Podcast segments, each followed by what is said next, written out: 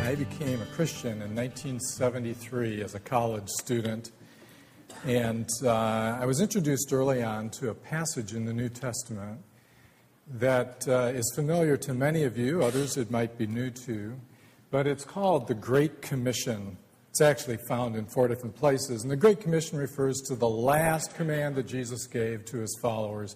It's recorded most fully and helpfully at the end of the Gospel of Matthew, the last few verses.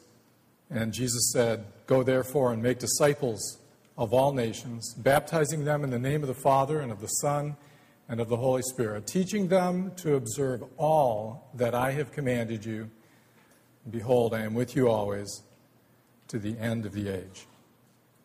And that command is very important because he, he told uh, his first followers and every subsequent generation of Christians that we are to go out and make disciples. We won't take time to look more fully at the commission itself uh, because it describes how disciples are made and the process in which they undergo. But it really defines this verse, the Christian movement, from its inception and while I was just introduced to it as a new Christian, for 2,000 years people had reflected on those words and thought about them. And they are really the basis of a whole clash, a cultural clash that there is today between true biblical Christianity and uh, worldly thinking. Because worldly thinking says that it would be appropriate for Christians to believe whatever they want to believe, but Please don't tell other people about it. And yet, this commission says, go and make disciples. And it's like built in to the very nature of Christian faith that those who possess it have also both a desire and a command given by Christ to spread it to other people. Now, discipleship is a huge topic. It's one we talk about all the time here because it's the, the very heartbeat of what it means to be a Christian and to to follow Christ and to live a Christian life. But essentially, discipleship means being conformed to Jesus in every area of life. I mean, ultimately, discipleship is becoming like Christ, not so much like Christ in the way that he looked or some of the cultural things that he did that were rooted in the first century and in the fact that he was a Jewish man, but it means being like him in terms of his character, his relationships with other people, his attitudes about God and about people and things like that. And he said, part of discipleship is teaching them to observe all that I commanded you. And so it's a, a process that goes on throughout life in which a person makes a multitude of choices to either be conformed to Christ or to move away from, to, from conformity to Him. And so everything we do as Christians should be about discipleship. We're here to become better followers of Christ. We're here to make other people or help other people become disciples. And that means making more disciples and better disciples. So it's a long process. And we're given in that a number of means by which we can participate in that. But uh, one of the things we want to think about this morning when we think about the core values of our church, the things that we really want to characterize the kind of church we are, is the emphasis that we give to relationships. And there's a statement that we came up with a long time ago, and it says God changes lives best when truth is experienced in the context of loving spiritual relationships. Our, our, church started as a small group in 1984, a group that my wife and I started in a home. And after we began the church, we began to multiply small groups, and that's what we've done since then. And that beginning point is very important because essentially a church, at least a healthy church, is made up of a whole bunch of relationships that people have in various kinds of groups and with various kinds of people. And uh, this morning, I want you to consider the fact that being a part of a smaller group of Christians, and we'll say more about that, but being a part of a smaller group of Christians is absolutely essential to discipleship. It's not an optional thing that you can do. And who would have thought that over the last 29 years, the greatest change would have gone on within my own heart and my experience of what relationships are all about? Because I came into this having been in a campus ministry and worked with college students and, and known for a long time that small groups are very key to how the Christian movement multiplies. And, and they're very important for people in terms of growth. But a lot of things through the years uh, have helped me to see that there's something far deeper than just the fact that it's a good strategy. It is a good strategy, but it's a good strategy because of something more important than that. This morning, I just want to do three things. I want to give you a, an important perspective that you need to think about and hopefully adopt.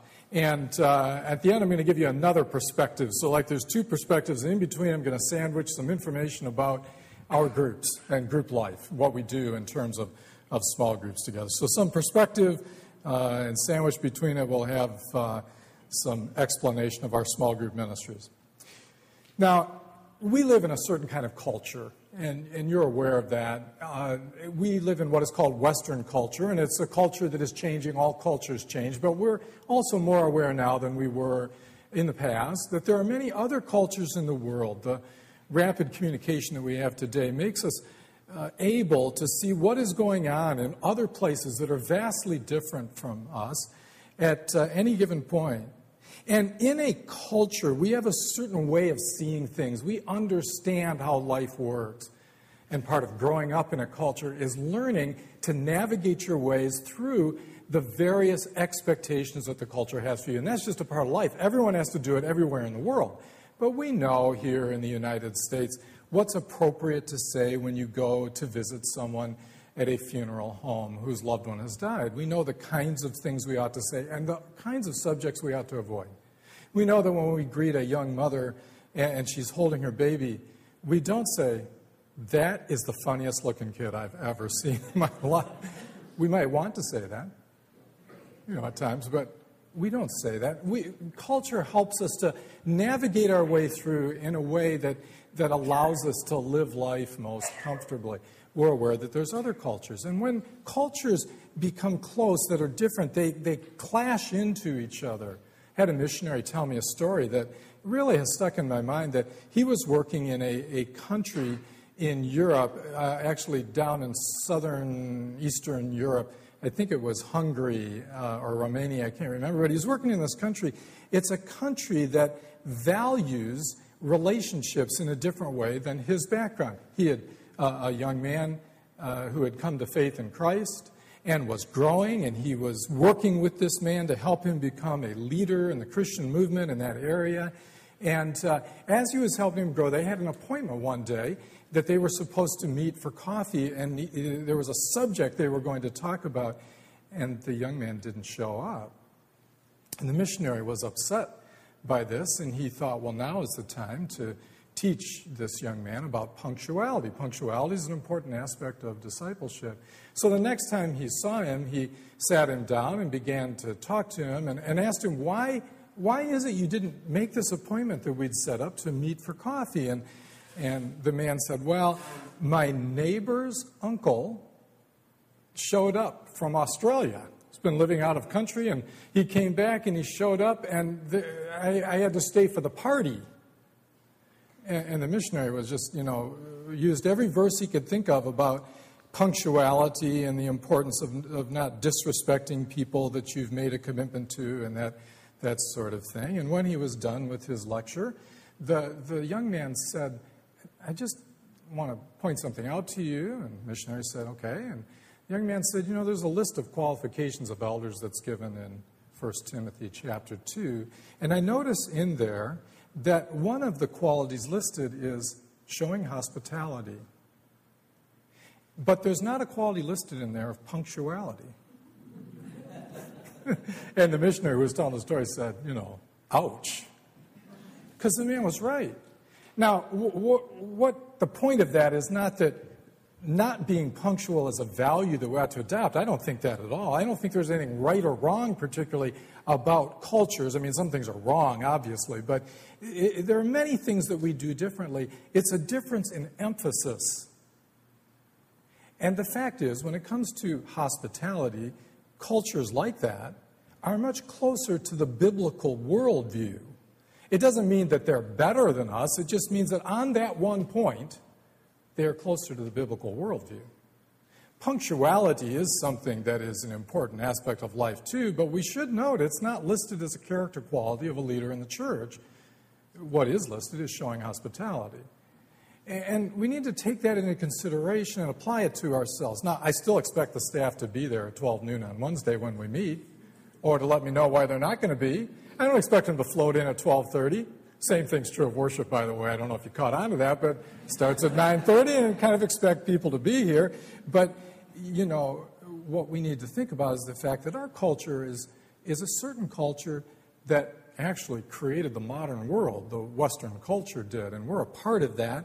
Culture is always changing. We shouldn't feel that our culture is somehow bad or wicked and everyone else is good, or vice versa.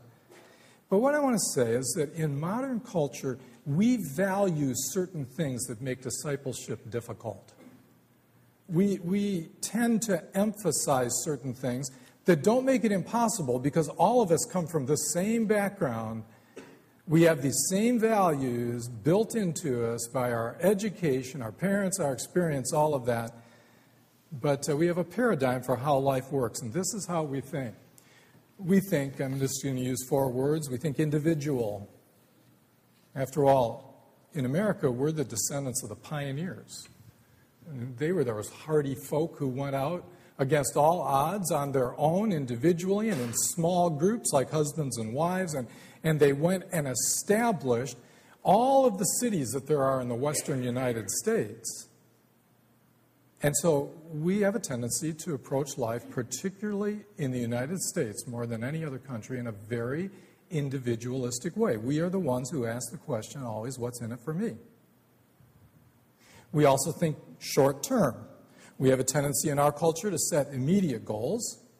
We take short classes, and we have short attention spans. We want to see things get done. We're impatient when they don't get done. And rather than getting better, that aspect of our culture has gotten stronger and stronger with the advent of technology. In fact, it's probably impacted the whole world in that sense. We also have a tendency, though this is changing in Western culture, to stress the cognitive, and by that I mean the intellectual. We have a great stress on understanding. Our educational system, which built the modern world, is very based on understanding certain concepts, memorizing ideas. Again, there's nothing wrong with that, but we emphasize the cognitive over the relational and the experiential. Again, that's one that's changing, and I think most of us recognize that that's helpful. But we are in a culture that emphasizes the cognitive. And lastly, we think programmed. If we take a class, no matter what it is, we want a syllabus to tell us here's what you're going to learn, here are your responsibilities, here's the teacher's responsibilities. At the end, or in the middle and the end, we want a test that will test each one of those things. Are we learning what we were told we were going to learn?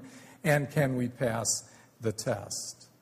It's going to tell us whether or not we did our job and whether or not we feel the teacher did his or her job. So we have a tendency to think in these four ways individual, short term, cognitive, and programmed. And so when we bring that into our Christian faith, we tend to color our understanding of what Christianity is all about in those terms. Now, I'm not telling you that that's a terrible thing. In fact, it's just reality. We have to, on some level, deal with that, think about it, uh, wrestle with it. But I do want you to know that the biblical worldview is different. And it is reflected in different ways in different cultures that are still found in this world. In order to maximize your experience of discipleship, you need to begin to think in a different way, or at least you need to open your mind to the possibility that not all of the ways that we normally approach life are the most helpful so I'm not saying that you can do away with the individualism that is built into you. That would be very difficult for most of us to do. That's a part of our whole upbringing and temperament it's become. And so, but we do need to add an understanding that that's not enough in order to fully experience the kind of things the Bible talks about. Because the Bible thinks family. Consistently in the Bible, the, uh, the perspective is that the smallest unit of society is the family. In the very beginning, it was started on the sixth day of creation when God created the man and the woman and gave them to each other. He said, Be fruitful and multiply, fill the earth and subdue it. And from that point, there was given the command to form families, and that those families would be the unit that would go out and establish culture throughout the world. The family is the basic unit of all society. Anything else that you experience in life comes out of the family. Parents are the prototype of any kind of authority figure that you ever experience in life. And uh, the Bible thinks in that way. And so when you think of discipleship, you have to think in terms of family. And I don't just mean literally of your own family, obviously that's true, but I mean you must think of discipleship as a set of family relationships that you're involved in, and the church as a larger family made up of smaller families.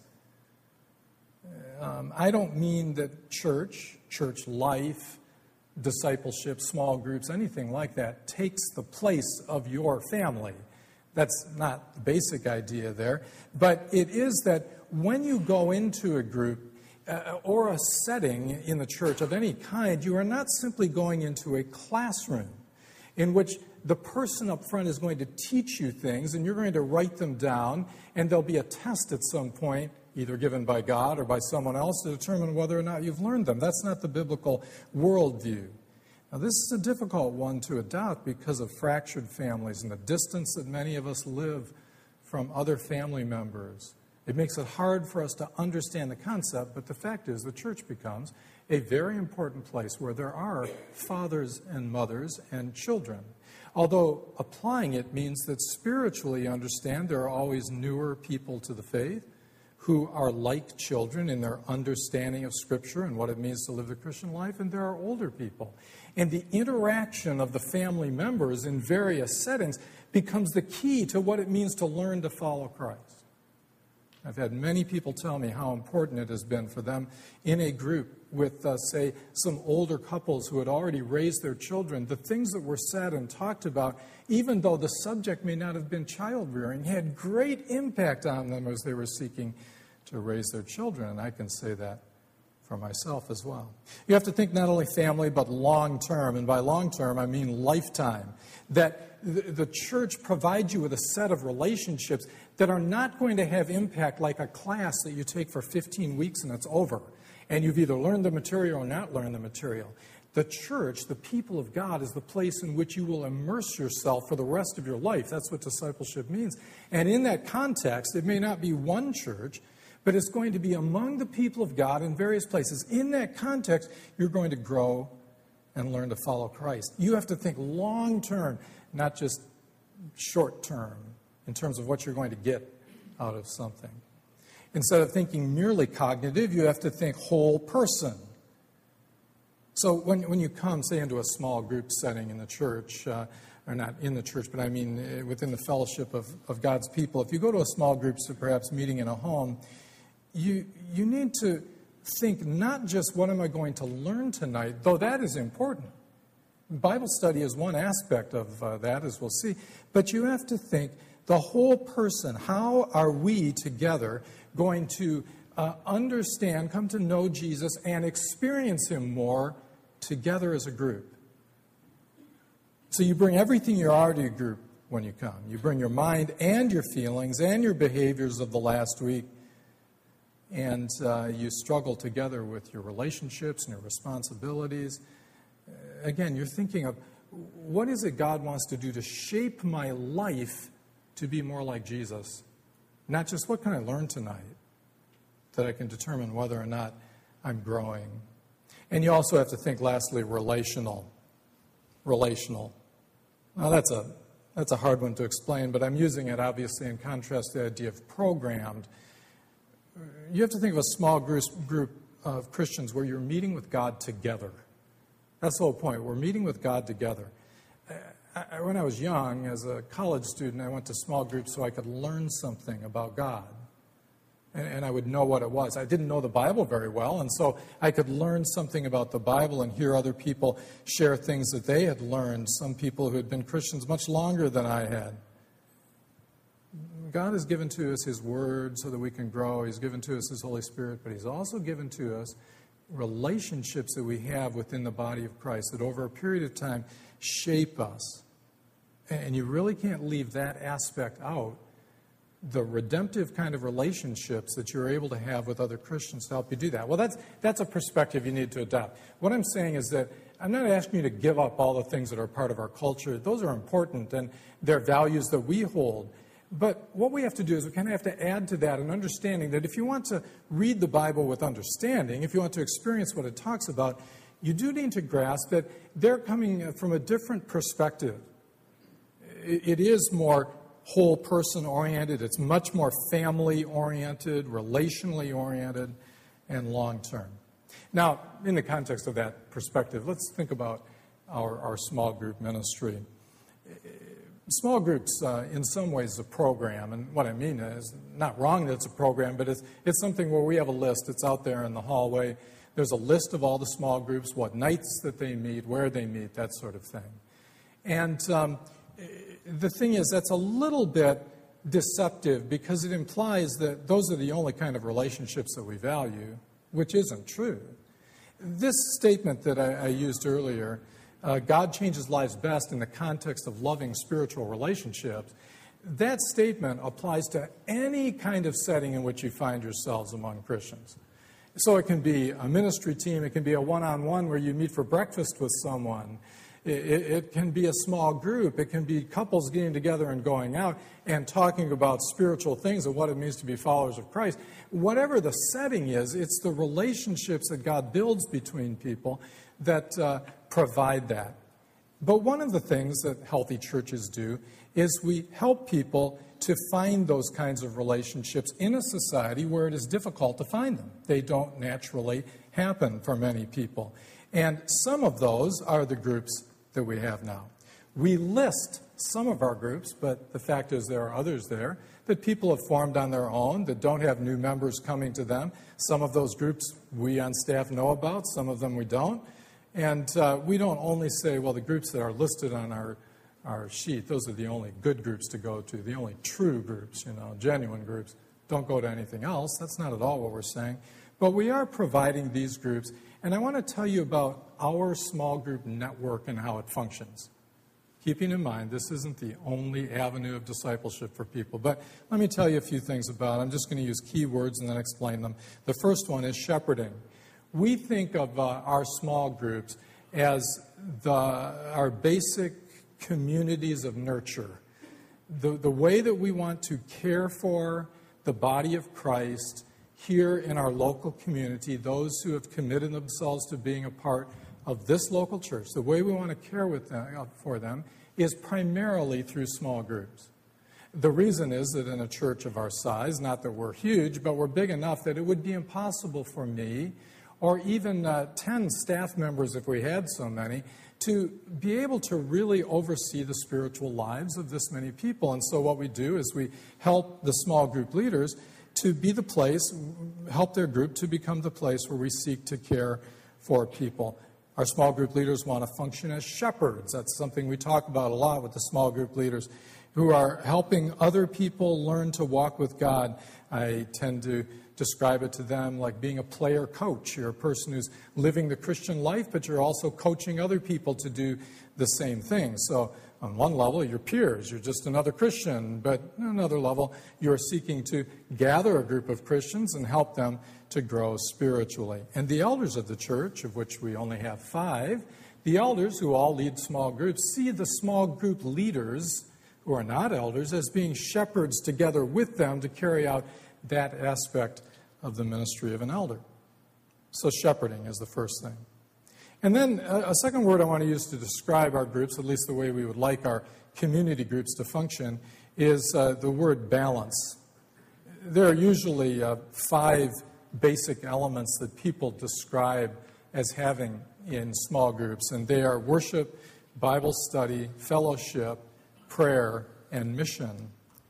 And uh, I show a pie here that has five equal parts, and that's not quite accurate. I'll say that in a minute. But let me describe these five parts. What we're saying is that in a healthy group, all five of these elements over time should be present.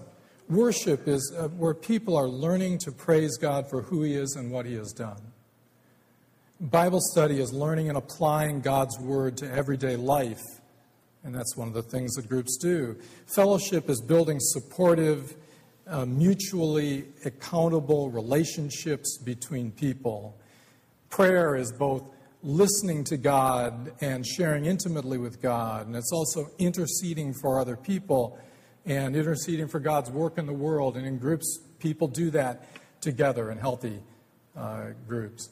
And the last is mission. Mission is doing things that impact our society, share the gospel, help the, the church in its mission, and that kind of things. Now, all five of these ingredients may not be present on any particular night that a group meets.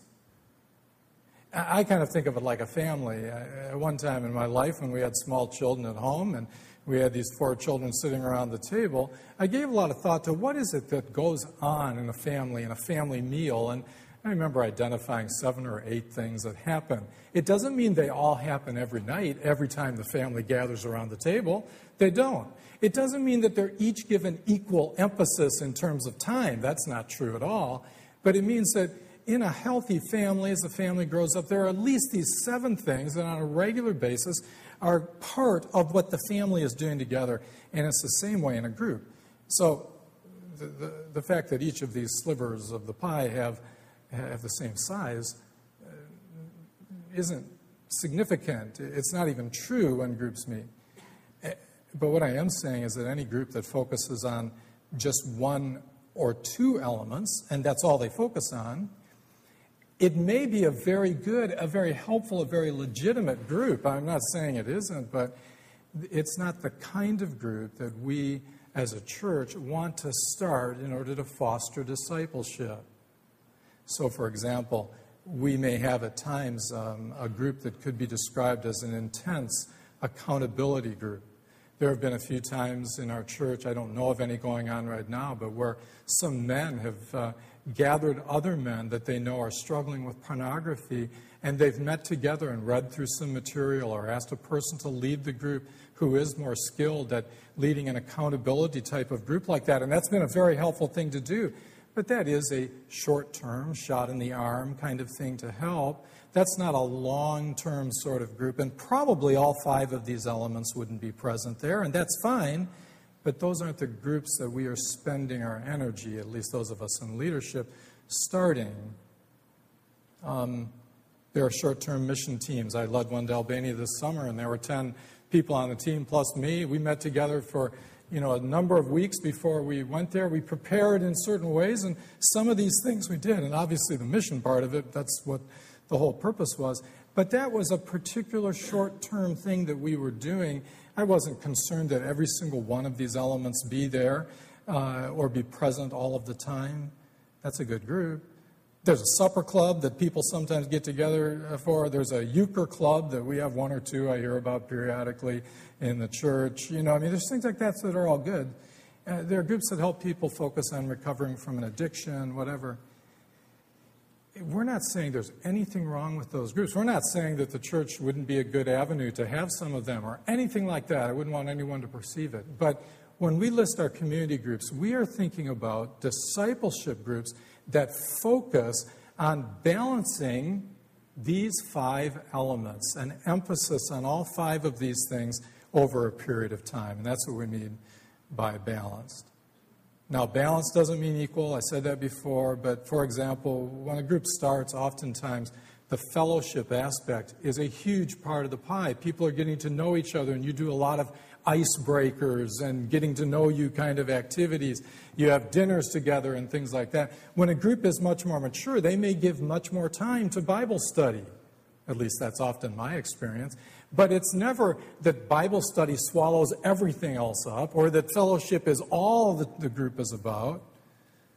It just means that during particular seasons, the group may devote itself to uh, specific things more than others. Another thing about our groups is uh, defined by the word leadership. Our community groups are led by skilled leaders. I don't mean all of them have equal skills, but I mean that they've all been apprenticed in some way within our group life. That's how we prepare leaders. We allow them to be a part of learning to lead the group along with the leader. And in some ways, and when it's best, we formally apprentice them so that the group knows that here's a person who is eventually going to start a group on his or her own, or here's a couple who is going to do that together. So um, each are apprenticed, and our groups are also led, the ones that we list, by supported leaders.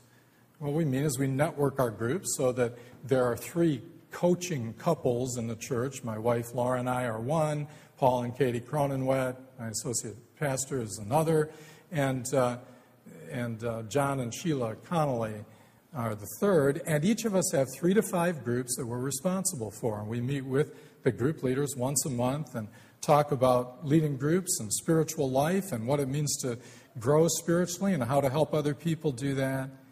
And uh, it's like a mentoring process that goes on. So we have leaders who are prepared and they're supported, so they're not just, you know, now we trained you, you went through a class, go out and lead a group for the rest of your life, be warmed and filled, you know, have fun. It's not that way. Um, another comment about structure our groups meet in different patterns, but um, they all meet either twice a month or every week, basically. I guess there are some that meet three times a month. So it's not that the pattern is exactly the same in every case. I've noticed through the years, uh, having started this almost 30 years ago, that, that there's been somewhat of a change. This is cultural to a large extent. Groups liked meeting every week. When Laura and I were younger and we had small children, we expected, and, and at that time, we got babysitters. We never thought about providing babysitters for people, and it didn't uh, create a problem. Well, one thing I've noticed as time has gone on is that my children, the generation coming after me, and those in their age group, well, as they're having children, they want to have babysitters many times. And so a lot of our groups have started providing babysitting. That's not true of all of them, but some of them in order to meet that need. And I've noticed that groups tend to meet less frequently than they did a generation ago.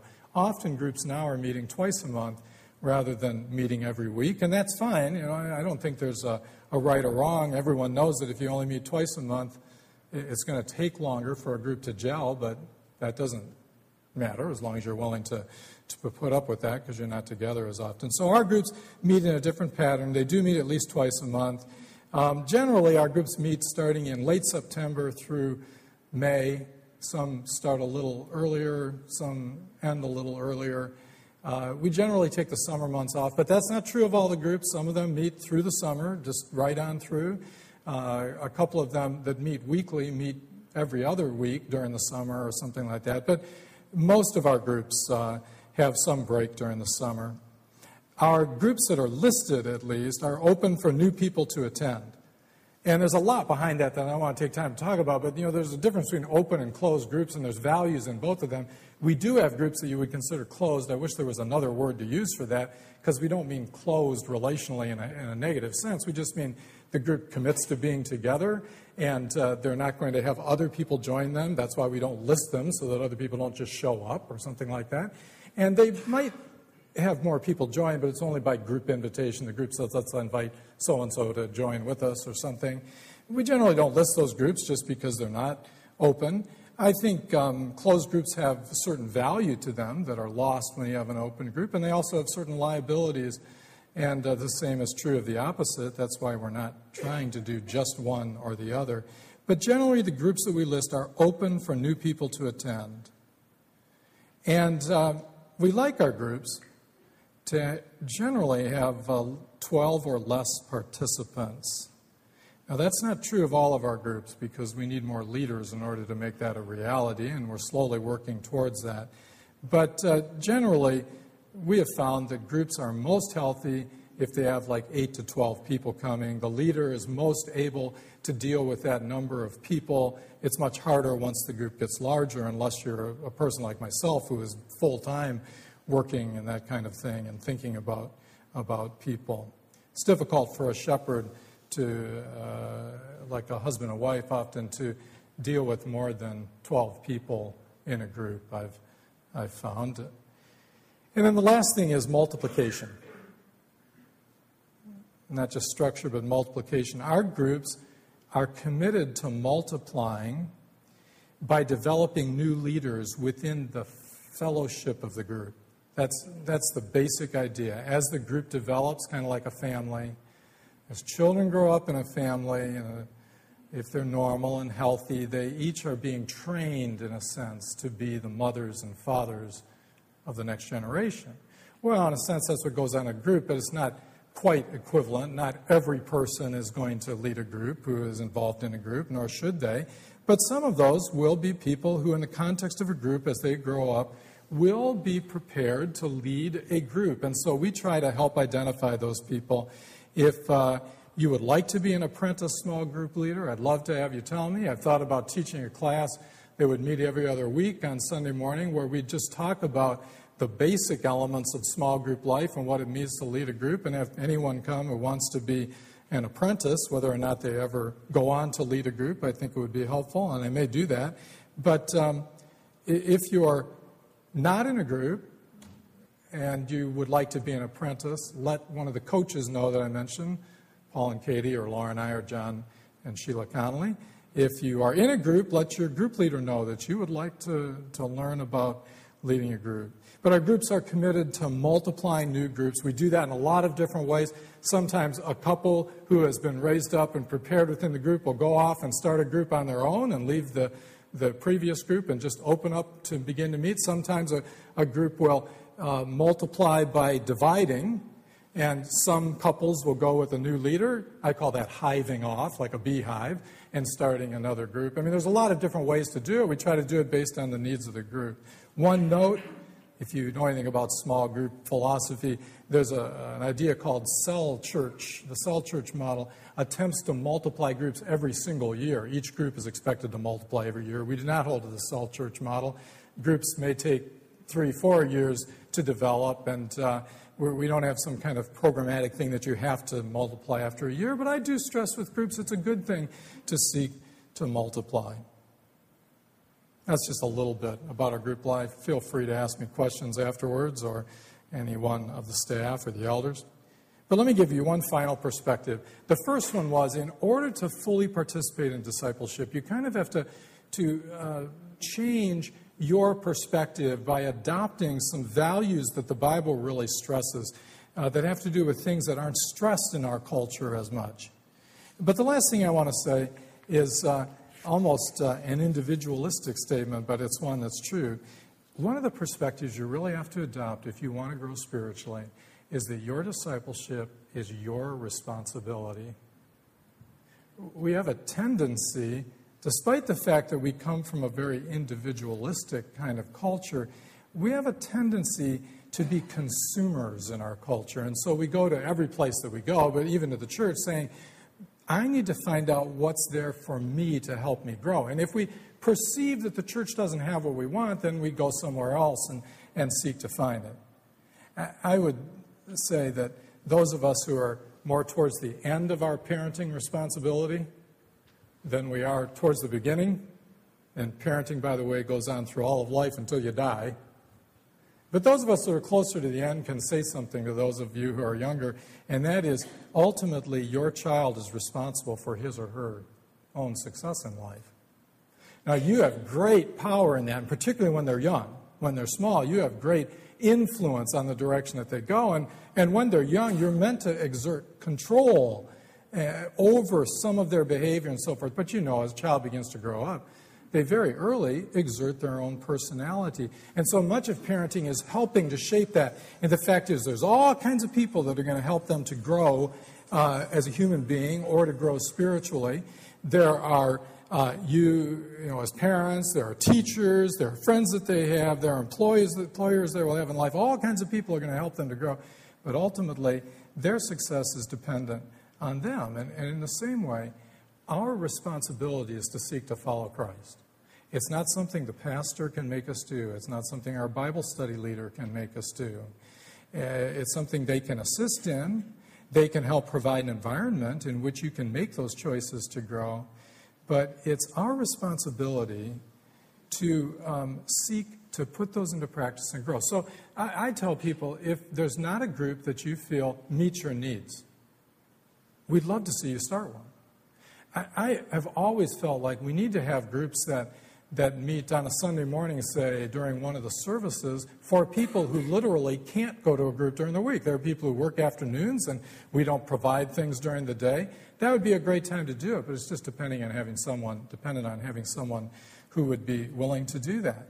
It's not my responsibility to make someone do that. It's my responsibility to pray and give the opportunity for people to rise up and be desirous of doing that sort of thing. So, a basic perspective you need to adopt is that your discipleship is your responsibility. And my hope uh, for all of you this year is that you'll, you'll take responsibility and you'll see uh, those words in our core value as really being true and something you need to put into practice. God changes lives best when truth is experienced in the context of spiritual, loving relationships. Jesus' whole life illustrates that. His discipleship of the 12 apostles and the others who formed the foundation of the entire Christian movement when he went out is something we need to pay attention to and put into practice in our own lives. So let's pray. Father, thank you for the fact that you have given to us the redemptive relationships of your people. We pray that you would help us not just to look to others uh, in the sense of demanding that they come through for us and do the things that we feel we need, but to see ourselves as participants in what you want to do in and through us. And we pray these things in Jesus' name. Amen.